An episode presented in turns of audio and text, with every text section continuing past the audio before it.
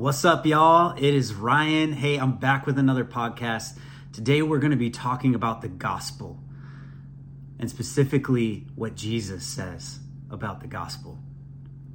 And so today, we're going to dive into his beauty and his ruddiness. I'll explain all that in a second, but let's pray. Jesus, I so thank you for today. Holy Spirit, I ask that you would open our eyes. Give us a spirit of wisdom and revelation in the knowledge of you. God, that we would know you more profoundly than we ever have before. Holy Spirit, I ask that you would awaken us to love Jesus better. Holy Spirit, I ask that you would open up your scripture to us. God, that we would know you more fully. We love you. In Jesus' name, amen. So today, we're going to be talking about Song of Solomon. I know, kind of out of left field. Why in the world are you going to Song of Solomon? Well, Song of Solomon five is a beautiful chapter. Um, I don't have time to go through the entire thing, but there is a verse that has struck my heart in such a real and profound way to look at Jesus a little differently. And I'm not saying anything different than what I've said before, but you'll see what I mean when we go through this. So uh, in chapter five, there's the Shulamite and then there's Solomon. And so the Shulamite is uh, relaxing at home. She is uh, taking a bath.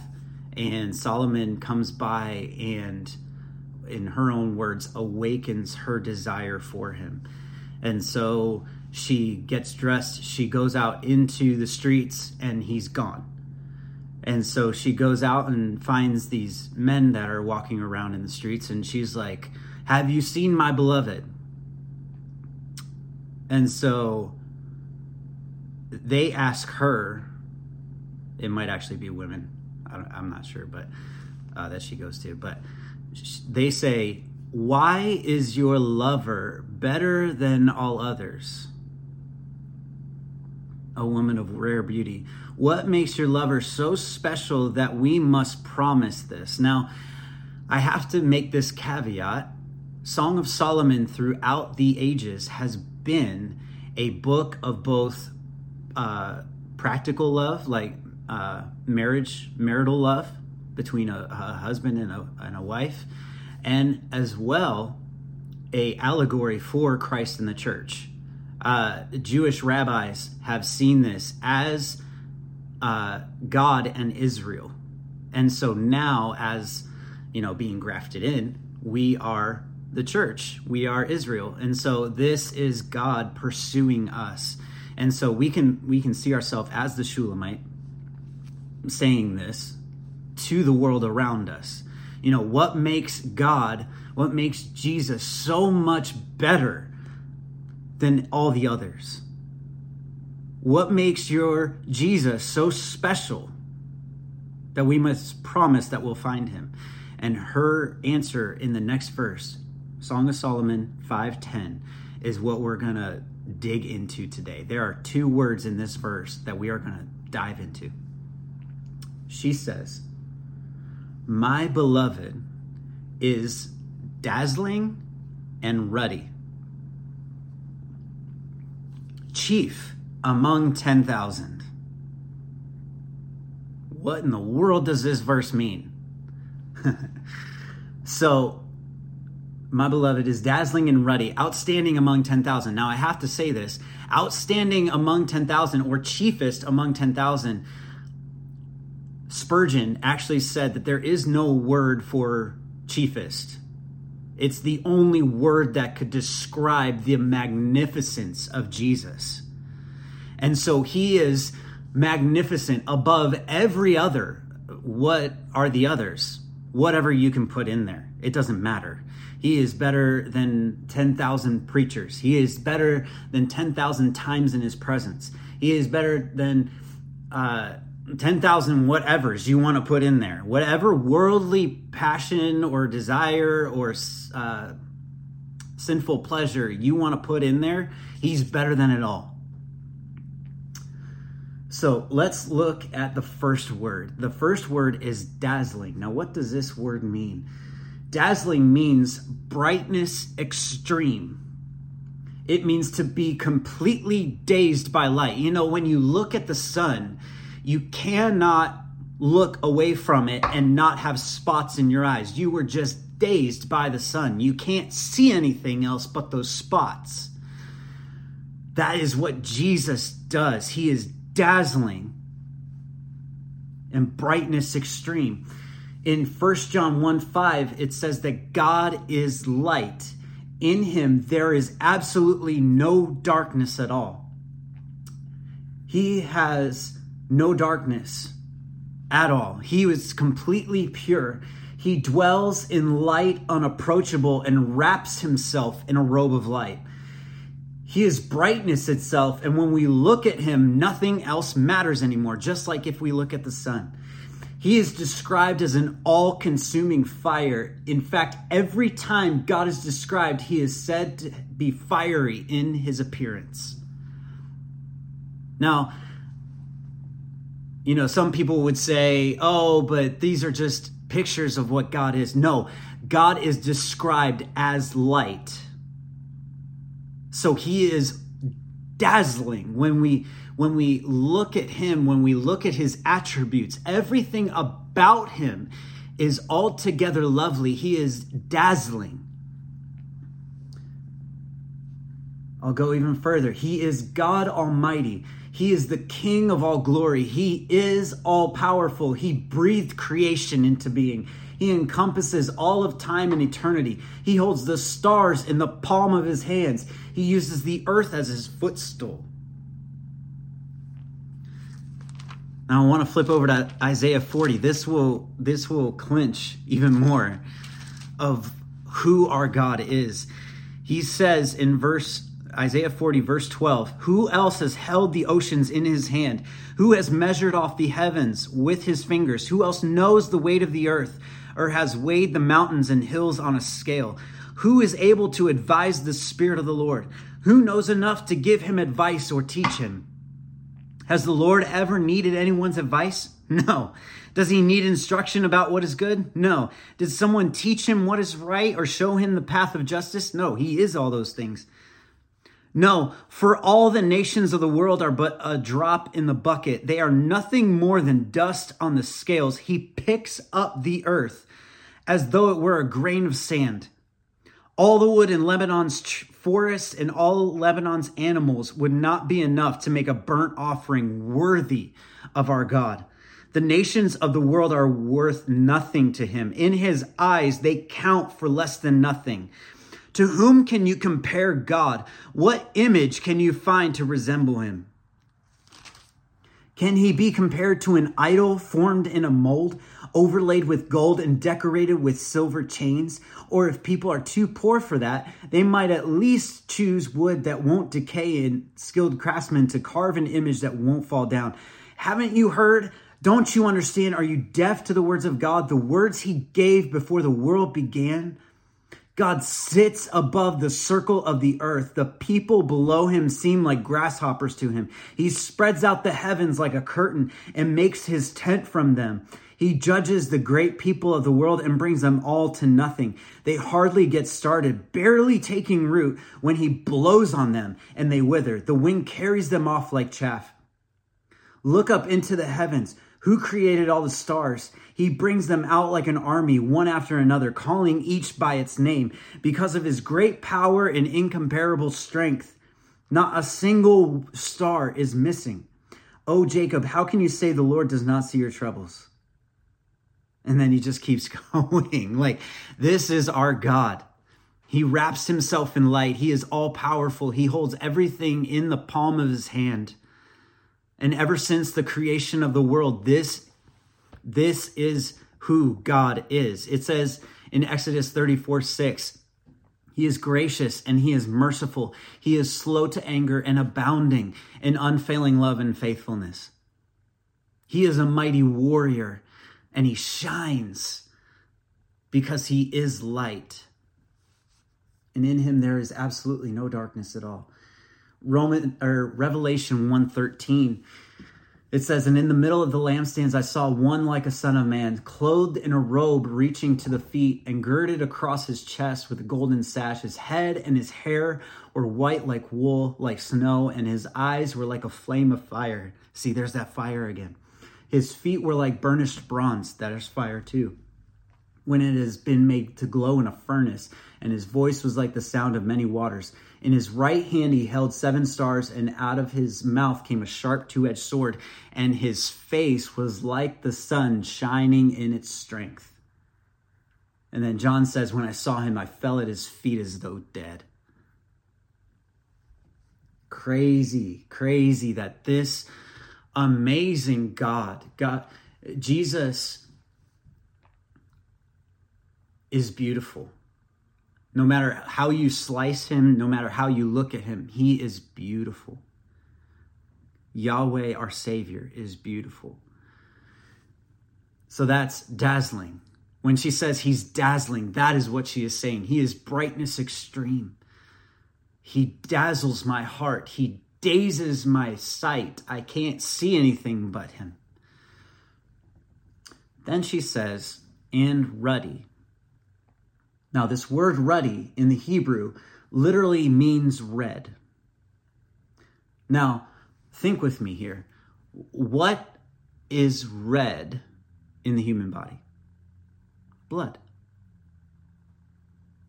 The one who is brightness extreme came down into the creation he made and took on a body that functions by blood. He took off his robe of light and, and, and glory and beauty. He took it off and came down into the frailty and restrictions of a human body.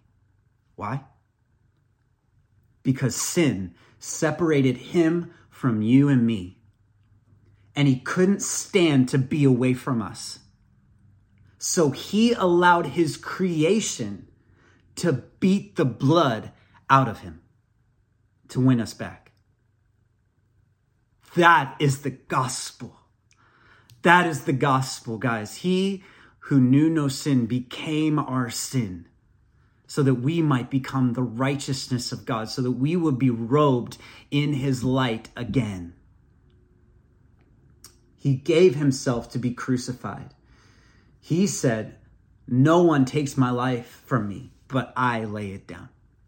He's the one who allowed the Romans to crucify him because he knew that that was the sacrifice that needed to be made to make us right before his Father.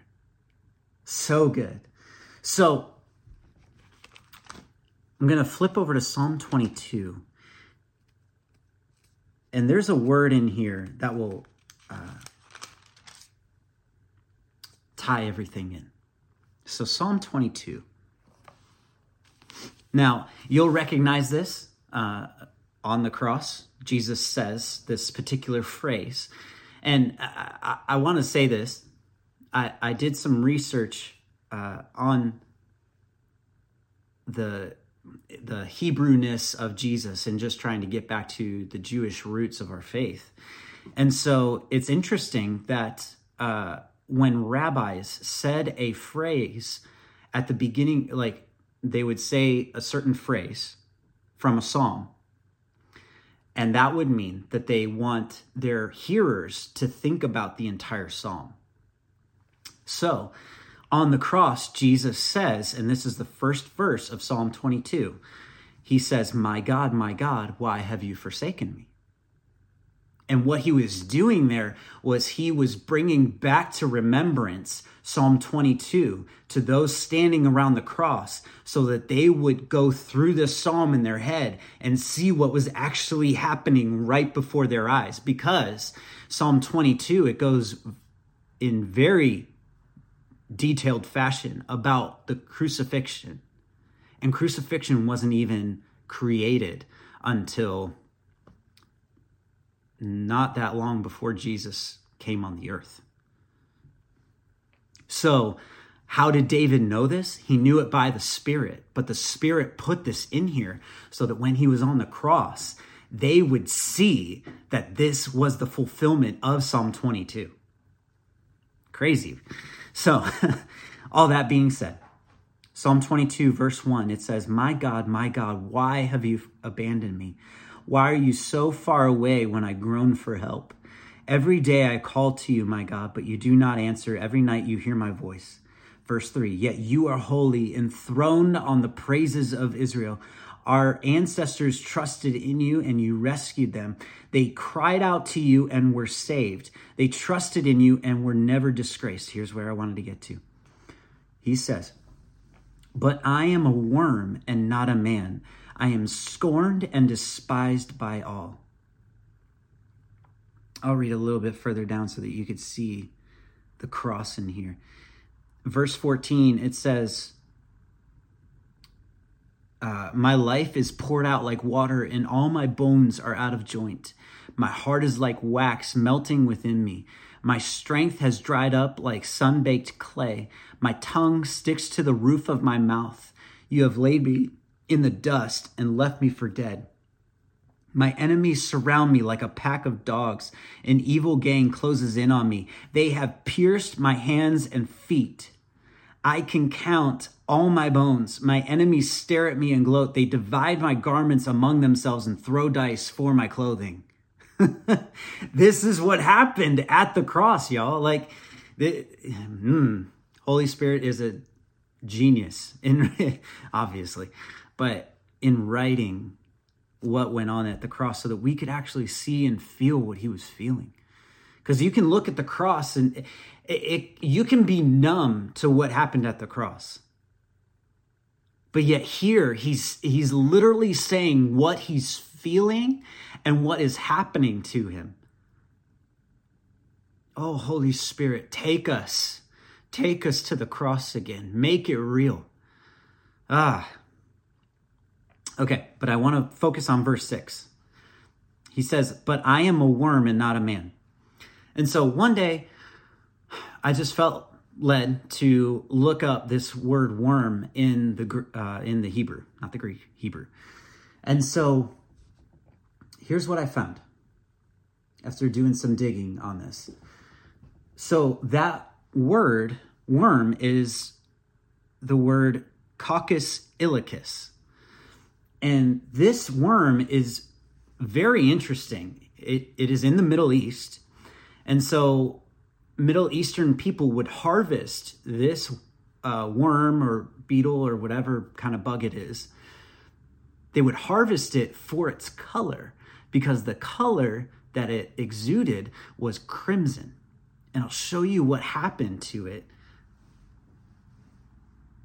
to, to give off this crimson color.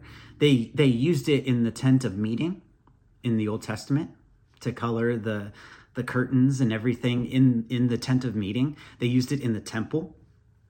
Uh, they would use it for clothing, in dyeing clothing. Uh, and so the Coccus ilicis is the, the crimson worm is the English uh, definition of this uh, worm. The crimson worm looks more like a grub than a worm. In the life cycle of this worm is where the crimson color is found, and it points to the work of Jesus on the cross. This, this is crazy. So when the female crimson worm is ready to lay her eggs, which happens only once in her life, she climbs up a tree or a fence and attaches herself to it. With her body attached to the wooden tree, a hard crimson shell forms. It is a shell so hard and so secured to the wood that it can only be removed by tearing apart the body, which could kill the worm.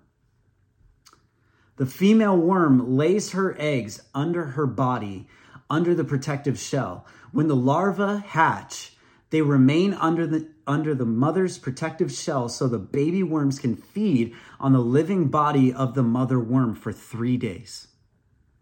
After three days, the worm dies, and her body excretes a crimson or scarlet dye. that stains the wood to which she is attached and her baby worms. She, it stains the baby worms. The baby worms remain crimson colored for their entire lives. Thereby, they are identified as crimson worms. On day four, the tail of the mother worm pulls up into her head, forming a heart-shaped body that is no longer crimson, but is turned into a, a snow-white wax that looks like a patch of wool on the tree or fence. It then begins to flake off and drop to the ground looking like snow. Now, why in the world would I tell you all that? If you're really thinking, you could see Jesus's crucifixion, death, burial, and resurrection in this worm. So,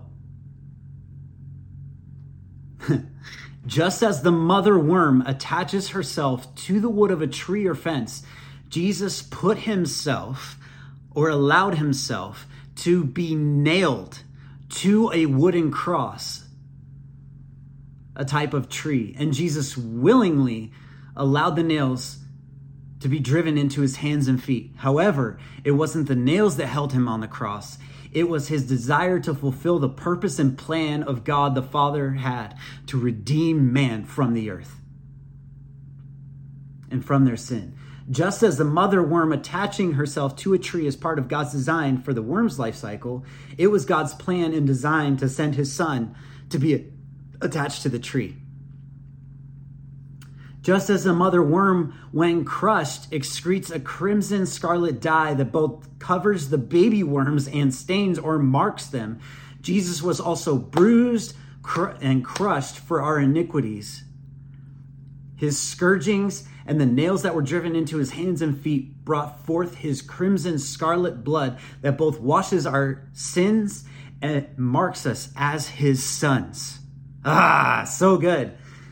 Just as the baby worm is dependent on the mother worm for the crimson dye to give it life and to mark it, a repentant sinner must depend on the blood of Jesus for the forgiveness of sins, to receive new life and to be marked as his own. And just as they, the baby worms remain underneath the mother's protective shell so that the baby worms can feed on the living body of the mother worm for three days, we can feed upon the broken body and shed blood of the Lamb of God and be nourished in our spirit and have the nutrients to walk out his nature. Guys, when the Shulamite says that he is both dazzling and ruddy, guys, she is making a bold proclamation of the gospel that the bright and shining one, Jesus himself, Yahweh himself, would unveil, would take off his robe of glory and beauty and brightness. He would take it off and he would come down to become one that carries into a body that carries blood, that would carry red. And let the creation beat the blood out of him for our sin. He became lower than the dirt. He, the, the worms are below the dirt. He came not into a mansion. He didn't come as a king per se, but he came as a humble servant who washed feet, who came and was birthed into a manger, a feeding trough. He was wrapped in, in, in cloths, strips of cloth, and laid in a manger. And the shepherds came, the lowest of the low came to see him. He would touch tax collectors and sinners, and, and people who had infirmities could touch him. He wasn't so far off. He wasn't, he didn't come down in royalty. He came down as a suffering servant, and he allowed his creation to beat the blood, the red, out of him so that we could be free and so that we could take on his nature and likeness and be like him. He is dazzling and ruddy. And guys, you can get lost in these two aspects of Jesus all the days of your life. You don't have to be ho-hum about it. Let Holy Spirit open your eyes to see him as both dazzling in his holiness, in his righteousness, in his majesty, in his grandness, in his vastness, in how big Yahweh is, in how beautiful and majestic and merciful and gracious and slow to anger and abounding in unfailing love and faithfulness. And yet let your mind go to where he became like us and live this life. Meditate upon the cross. Meditate upon him walking this earth just like we have. It's endless, guys. He is an endless ocean for us to be raptured up into. He is beautiful. And I just wanted to tell you about him today. So let's pray. I pray that Holy Spirit opens your eyes to the beauty of Jesus. Jesus, we so thank you that you are dazzling and you are ruddy. You are brightness extreme.